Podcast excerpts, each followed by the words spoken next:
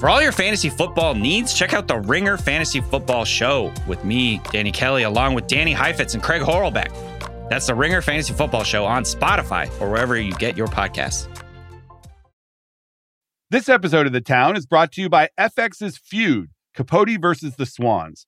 The second installment in Ryan Murphy's Feud anthology tells the story of acclaimed writer Truman Capote, once a confidant to society's most elite women, whom he nicknamed the Swans starring Naomi Watts, Diane Lane, Chloe Sevigny, Calista Flockhart, Demi Moore, Molly Ringwald, and Tom Hollander. For your Emmy consideration, visit fxnetworks.com slash FYC.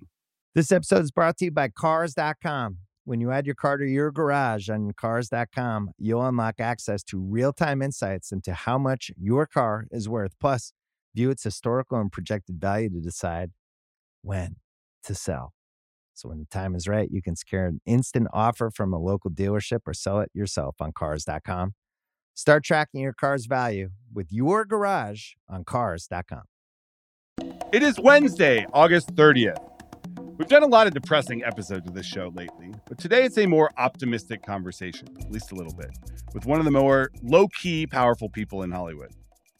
A big winner of the summer box office, and the year so far actually, is IMAX the large format film technology company started the year with Avatar 2, which did more than 250 million of its 2.3 billion dollars in IMAX theaters alone.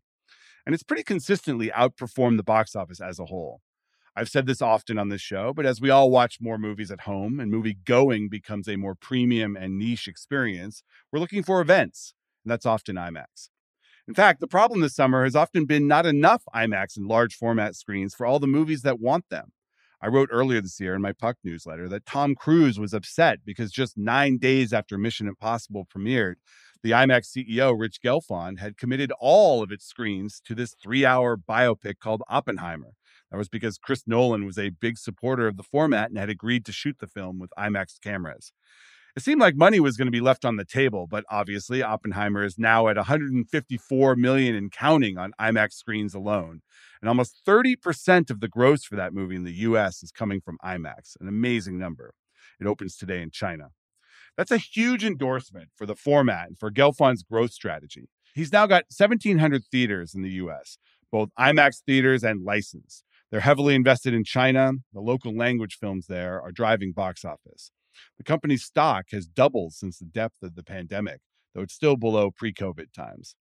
But it's not all positive news. Obviously, the strike is a big problem for IMAX, with the studios delaying films like Dune Part 2, which was slated to be a big IMAX film this fall, and a bunch of movies in the spring and summer still with big question marks on that. So today it's Rich Gelfond, the big year for IMAX, the challenges, who might want to buy the company, and the future of the movie going experience. From the Ringer and Puck, I'm Matt Belloni, and this is The Town.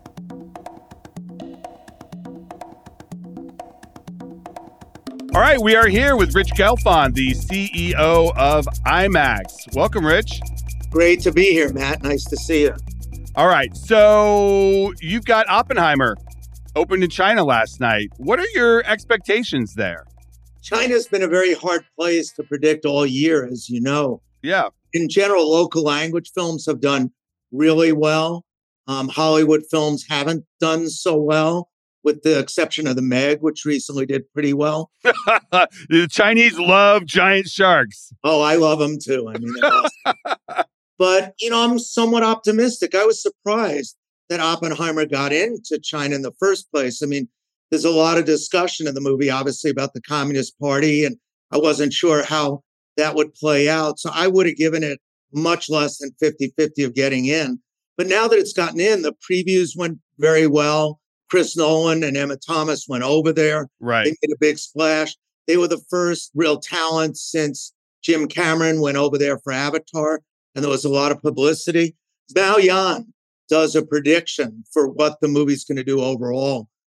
And they've said now that they think it's going to do about $50 million over the run in China. In total box office, not uh, not just IMAX.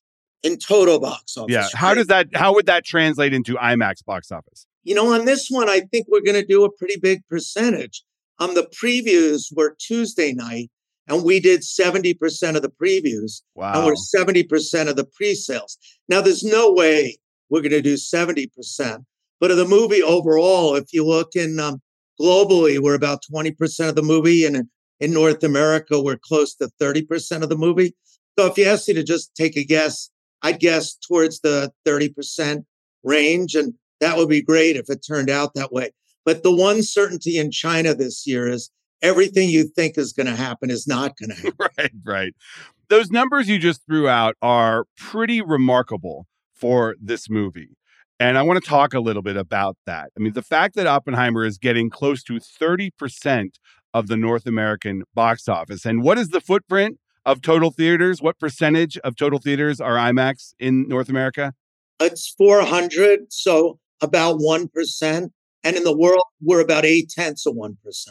So 1% of the theaters in North America is delivering nearly 30% of the box office on this movie.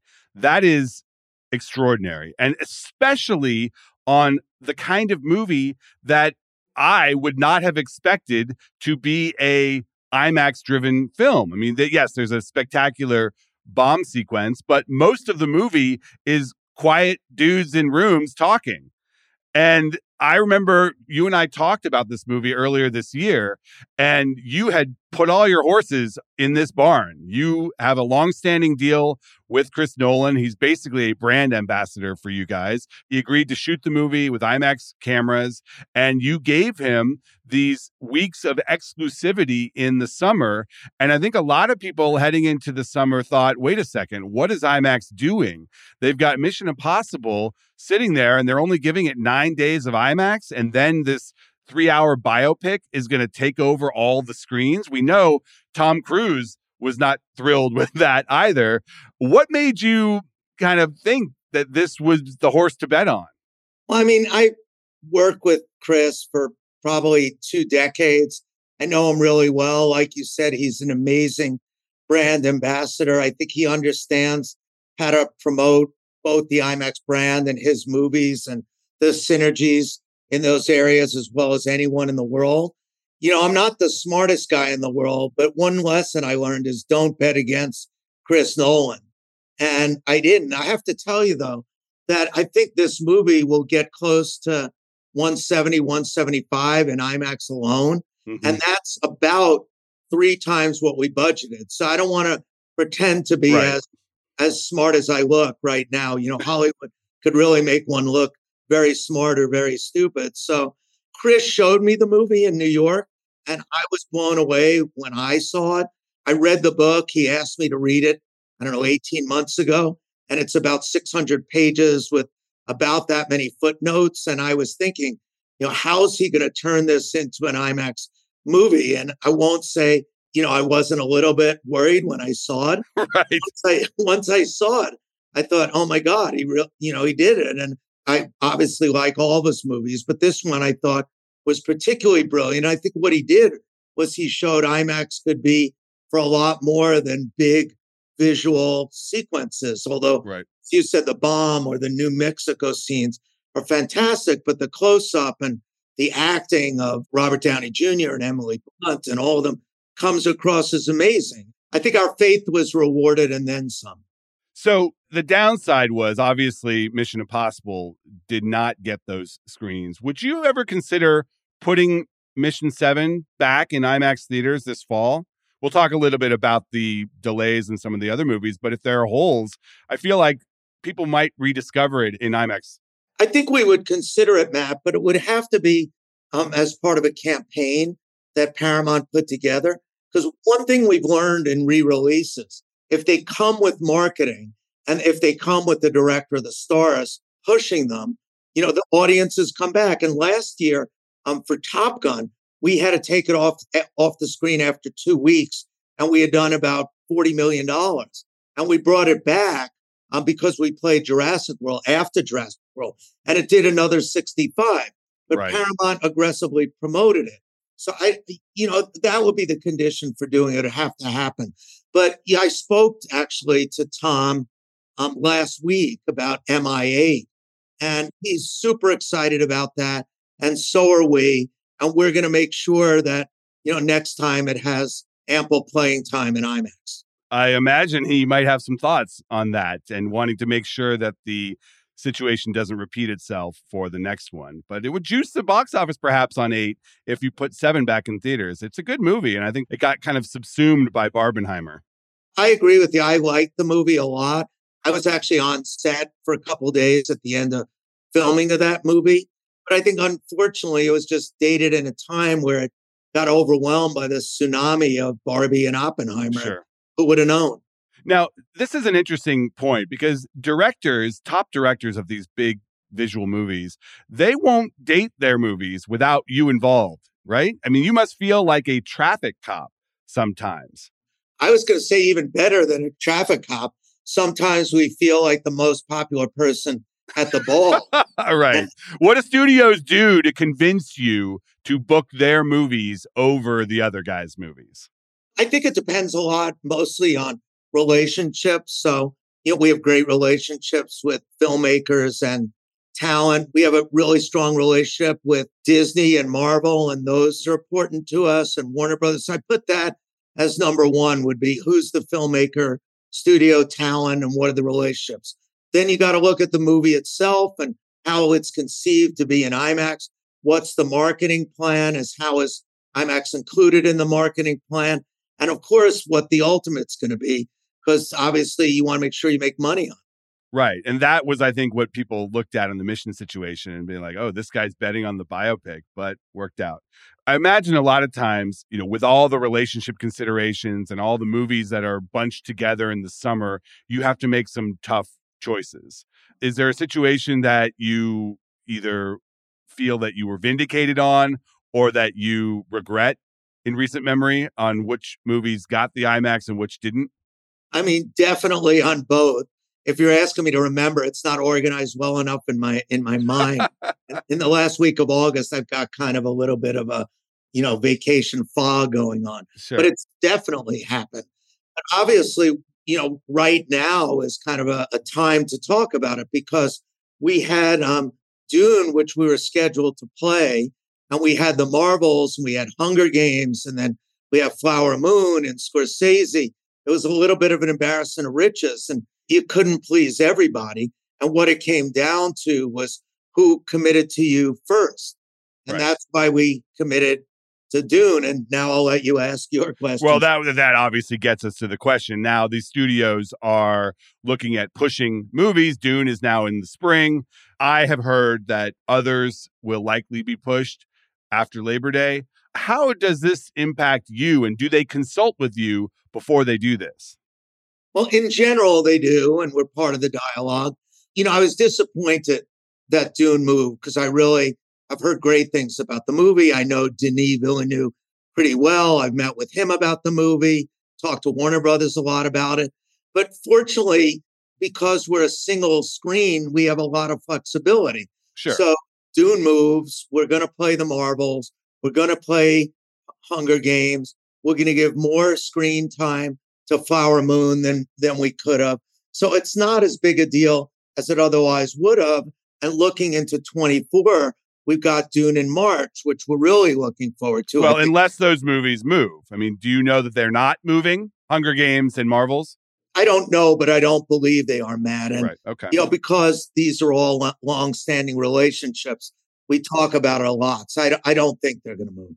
Yeah. And perhaps you'll then get to stretch out some of these movies in a more fallow period, perhaps if there's not a big spring movie, you now have Dune. You know, as disappointed as I am, you go from having to choose one out of three to being able to do three out of three. So I'm not exactly crying in my basement in the fetal position. You know, right. But Dune is a IMAX specific phenomenon. The first one did very well. And I imagine that's a bummer for you. we did 22% of the global box office on, on the first Dune. So I think it's going to be a, um, a big hit again for us. It'll just be a 24 hit. And I think what we're playing now, we're excited about. And the fact I just read an article this morning that the fact that Dune Move should increase the box office for the other films. And since we're part of those other films, you know, that'll be a decent result for us. As we watch more at home and as film going turns into more of a premium niche experience, the brands like IMAX are poised to benefit from that. But I feel like that is more of a US phenomenon. Do you feel that that is the trend globally as well, outside of the US and perhaps China? Is the trend towards the more premium experiences? Well, there's no question that it is because, again, our global market share is 40% higher now than it was before the pandemic, IMAXs. Really? And you're investing. That's, you, you know, because you're investing, you're opening more. Mm, remember, we're in 90 countries. Yeah. You look at places like Japan, our per screen average is almost $2 million a screen, which is a crazy number. Korea, even Western Europe and France, you look at the results of Oppenheimer and IMAX, it broke all kinds of records. And a lot of India, I think it was the number one film. So there's no question this move to premium. And I don't think it's just in movies. You look at concerts, look at the Taylor Swift concert and look at ticket prices or look at sports and premium seating. I think people got tired of sitting around their houses and streaming everything. And I think when they have the chance to go out and experience in the best way possible, you know, they're choosing to do that. This episode is brought to you by State Farm. You might say all kinds of stuff when things go wrong, but these are the words you really need to remember. Like a good neighbor, State Farm is there. They've got options to fit your unique insurance needs, meaning you can talk to your agent to choose the coverage you need, have coverage options to protect the things you value most. File a claim right on the State Farm mobile app and even reach a real person when you need to talk to someone. Like a good neighbor, State Farm is there. This episode is brought to you by Visit Williamsburg. In Williamsburg, Virginia, there's never too much of a good thing. Whether you're a foodie, a golfer, a history buff, a shopaholic, an outdoor enthusiast, or a thrill seeker, you'll find what you came for here and more. So ask yourself, what is it you want? Discover Williamsburg and plan your trip at visitwilliamsburg.com. So you said in an interview earlier this year that 2023 has a chance to look like 2019 in terms of your global revenue. Is that still possible, even with these movies being pushed? Yeah, it is. Um, as a matter of fact, our third quarter is on track because of Oppenheimer to be mm-hmm. one of the best third quarters we've ever had. Our first quarter was our best first quarter ever. So, and, you know, in, in, in those quarters, we're beating 2019 of course, as you pointed out, with some of the moves, and it goes both ways with the momentum going on. It's so positive coming out of Barbie and Oppenheimer for theatrical, but we have to see what happens in the fourth quarter. But yeah, I think it's definitely possible that this year is as good as 19 on a global basis. Do you think AMC will make it? Do you think they'll have to declare bankruptcy? I know they're a partner of yours, and I know you're probably rooting for them, but the economics of the traditional theatrical business eh, is looking pretty grim, especially with these delays. Well, I'm not sure if the public perceives it, but when they got the approval in Delaware to turn these ape shares into common shares and sell them to raise new capital, I think they're out of danger, you know, at least for a long time right now. Stock doesn't reflect that though. the AMC stock is is not doing great. The apes weren't happy with that. Yeah, they're in a funny place because I think people thought they could accomplish long term survival without issuing new shares. And I think that was probably naive. But I think, you know, Adam, I called him Houdini once before. Adam Aron, the CEO. Yes. I hmm. think he's really pulled it off this time. And I, I think they will survive. But if the new reality of movie going is 20 to 25% less than what was the reality in 2018, 2019, how do these companies survive? Well, I think they have to right size themselves, Matt. Meaning close theaters. Yeah, I think they have to close theaters, have to pay back their debt. Maybe they have to do equity for debt exchanges to buy some of their debt in. They've got to lower their fixed costs on the, you know, IMAX, which is an asset light company. We license our technology. We don't own theaters. We don't have leases. We right. don't have that debt. I mean, it's been good to us. And um, you know, that's why we're doing so well right now. Well, one thing they would like is for there to be more IMAXs in their theaters. So, how do you make that happen? The problem for them is that we have exclusivity zones. So mm-hmm. in a way, it's analogous to like a franchise because sure. you want to have one across the street from the other. It's higher ticket price and it's um, limited capacity. So you can't have too many of them. I wish I could have more, but there's still a lot of room for us to grow. I was going to say, there's, I mean, you have these people crossing state lines to see Oppenheimer in 70 millimeter IMAX. To me, that says one thing create more theaters with 70 millimeter IMAX. So this year, Matt, we've already had 87 signings globally for new theaters compared to 47 all of last year. And I think about 25 or 30 of those are in North America, which is way more than it's been, you know, any recent years. So I think, you know, the exhibitors are onto that. You know, you made a point I should have made, so thank you for making it. but one of the exhibitors said to me, you know, I could build a new multiplex or I could put an IMAX in. And a new multiplex, I don't know what my return on investment is, but a new IMAX, I could model it out because I know what the average per screen is doing. So I think that's part of what's fueling the theater growth as well. As long as the studios keep making these movies with these budgets and these spectacles, there will be that audience, I think. Although that's a question if they can keep affording to make them. Um, I often ask people what I should ask my guests, and a very sophisticated deal maker said to me, Why doesn't Apple buy IMAX? Makes perfect sense. You guys are a technology company, so are they. You don't you operate in China. They have no problems in China. You are super premium. Apple is premium. They have all these movies that they are making with big stars and big spectacles. They could use the IMAX theaters to push their own movies, and it would be a relatively small acquisition that wouldn't alarm regulators like if they bought Disney or Paramount. The company's not for sale, Matt, particularly at where the stock price is right now. But I've long thought that it would make sense for some technology company because when you're doing up to 30% of the box office, 20% of the global on less than 1% of the screens, if you want to kind of market your content in a first window and you want to look at the brand value, I mean, the IMAX brand value is enormous for a yeah. company this small, but you know, I guess if, if they're interested and the price is right, you know, they know where to find us.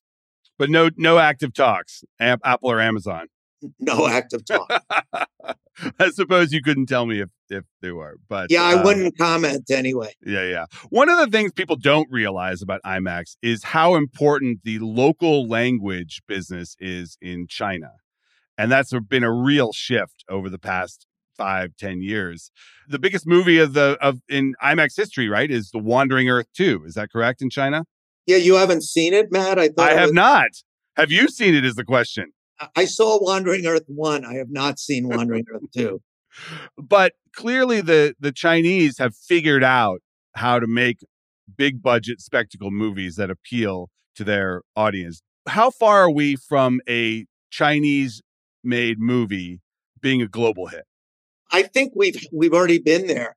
I'm going to screw up the number, but I think the 800 in 2021 did about 800 million dollars unless my brain is crossing the number. Okay, but that but not in the US. Yeah, it did some some business in the US. But I'm saying, you know, that year that was the biggest film in the in the world. Now, of course, there was a pandemic going sure. on in the world, but that's a big number. And we just did 35, we're up to $35 million on a film right now called Creation of the Gods. And as you say, A Wandering Earth 2 was a big success. The issue is, you know, China has control over or regulatory approval over content and issues such as um, violence and sex and things like that. So I think those are, you know, obstacles to that happening. But production budgets are going up, box office is going up. You know, we'll see. I would say one area though is we don't only do Chinese local language, but we do Indian and Japanese. And Japanese anime in IMAX has really been breaking out. Maybe it was Dragon Ball, one of those movies. Um, it did more in IMAX in China than it did in Japan. And it did business in Scandinavia, in Canada, in the US. So anime is starting to be local language that breaks out. And I, I think you'll see more of that. This year, we're going to do about 40 local language films, and we'll probably do 20 to 25% of IMAX's box office in local language films. So I think you're 20 to 25%. That's Yeah. pretty big for a business that was vast majority Hollywood blockbusters not that long ago. Yeah, I hate to put it this way because obviously um, the pandemic was tragic at so many levels, but it kind of forced us to refocus and um, play more local language films. And because there were not a lot of Hollywood films, we didn't only play them in the country they were made for, we played them in other countries as well. And they did really well. And we're focused on that business and building that business. So, how do you see the IMAX experience evolving in the next three, five, seven years? I think there'll be more use of IMAX DNA, which means you know whether it's using our cameras or special sound or uh, making special effects for IMAX. I think you'll continue to see more globalization and more foreign language movies not only being released but re- being released in other markets than their home markets. Um, I think you'll see more ancillary content. So we've been experimenting with music and concerts and live content. Right. You'll see, you'll see more of that. You had a whole division for that. What's the status of that? I know Megan Colligan's no longer there, but you were pushing into those unique experiences. And I feel like I hear less about that. Maybe I'm just not the target audience for a lot of that. No, you're you're you're correct in your observation. Um, we've wired um, about 250 of our theaters, and we're exploring different kinds of content. But I think uh, kind of our wiring got ahead of our content side, so we're trying to figure that out, and we're we're doing a bunch of um, different tests with it. So even next week, we've got the Talking Heads um, being released at TIFF, and we're doing a Q and A in some, some IMAX theaters around that. We have a big music project that we're going to announce in the next week. So it's it's still around, but we've slowed it down a little bit. You need to do a Taylor Swift Eras Tour broadcast so all of her fans can experience the magic of the Taylor Swift Eras show. All I'll say about that is a great idea. Oh, it sounds like something's in the works. All right, how many avatars will actually come out? I mean, I had lunch with Jim Cameron before he went back, and he Oh, told yeah? he told me five. So he's a man of his word. I, Does I he said- have outlines for all five of them? you know, like I told you before, I would never bet against Chris Nolan. I wouldn't bet against Jim Cameron either. So if he tells me five, my money's on five. Well, I look forward to being 85 years old and wheeling myself to Avatar 5 in, you know, 2075. As long as it's in an IMAX theater, I'm cool with that. All right, Rich, thanks very much. Appreciate the time. All right. Thanks, Matt. See you soon. All right, we're back with the call sheet. My daily prediction. Craig, you a big AMC Plus viewer? I like AMC's shows. I do not subscribe to AMC Plus. You don't? I don't subscribe to Netflix, Matt. I know. You I think know. I'm subscribed to AMC Plus? Uh, you're missing out on Anne Rice's interview with the vampire, Fear the Walking Dead. Um, I do not subscribe to AMC Plus either. And as of September 1st, you can now get a bunch of AMC Plus shows on the Max streaming service. So is this dipping their toe in the water for a potential merger? That's my prediction. This is a smart move. It's interesting because Rich Greenfield, the analyst, was on this show and he got a little shit for suggesting that other services should just sell their shows to Netflix if they care about getting an audience. And people are like, wait, why would Disney Plus or other big services like Max sell their shows to Netflix if they want to build up their own service? But here we see an example of a very small niche service, got like five and 10 million subscribers, going to Max, which has 50 million in the US alone, and saying, listen, you have more scale than us. Let's put our shows there for a couple months. It's a limited thing. It's essentially using Max as a marketing vehicle for the service. And Max gets a bunch of shows and it can better serve its own customers at a time when David Zaslav, the head of the company, is selling off HBO shows to other services like Netflix. So this makes a lot of sense. And my prediction is that this is going to become more of the norm for the other smaller services. Like there's no reason why something like Peacock or Paramount Plus shouldn't have a hub on Netflix for a little while where they could market their shows and say, "Oh, these are this is the Paramount Plus hub for a little while. Netflix gets some free shows or a small license fee and they get the chance to tell everybody that they exist." I think that's going to be the norm isn't this all getting a little ridiculous? And this is becoming an assembly line of licensing where, oh, AMC Plus will license shows to HBO and HBO is licensing shows to Netflix. And it's like uh, everybody's just advertising their shows on other services. Yes, but nobody knows where these shows are to begin with. it's it's you know the recall rate of which show is on which service is really low. So people already don't know. So you're just like meeting people where they are. What's really going on here is that we're inching towards bundling. That's, I think, what we are seeing the beginnings of. You know, does it make sense for AMC Plus to exist long term? Probably not. I mean, it exists because AMC Networks is a company. They have to have a streaming presence while they ride out the final days of the linear TV bundle. But at some point, it will probably merge into one of these other companies or have their streaming portal merge into another company. And we're just in this experimental early days phase where things are just jumping around now. And then we're going to ultimately end up with three to four major streamers, just like we did with three to four major broadcast networks. Yeah. And it'll probably be bad for creators and everybody will get squeezed, but that's where we're going. Unless the government gets involved and makes them split production and distribution or prevents these companies from buying each other, that's where we're going. All right, that's the show for today. I want to thank my guest, Rich Gelfond, producer Craig Horlbeck, editor Jessie Lopez, and I want to thank you. See you later this week.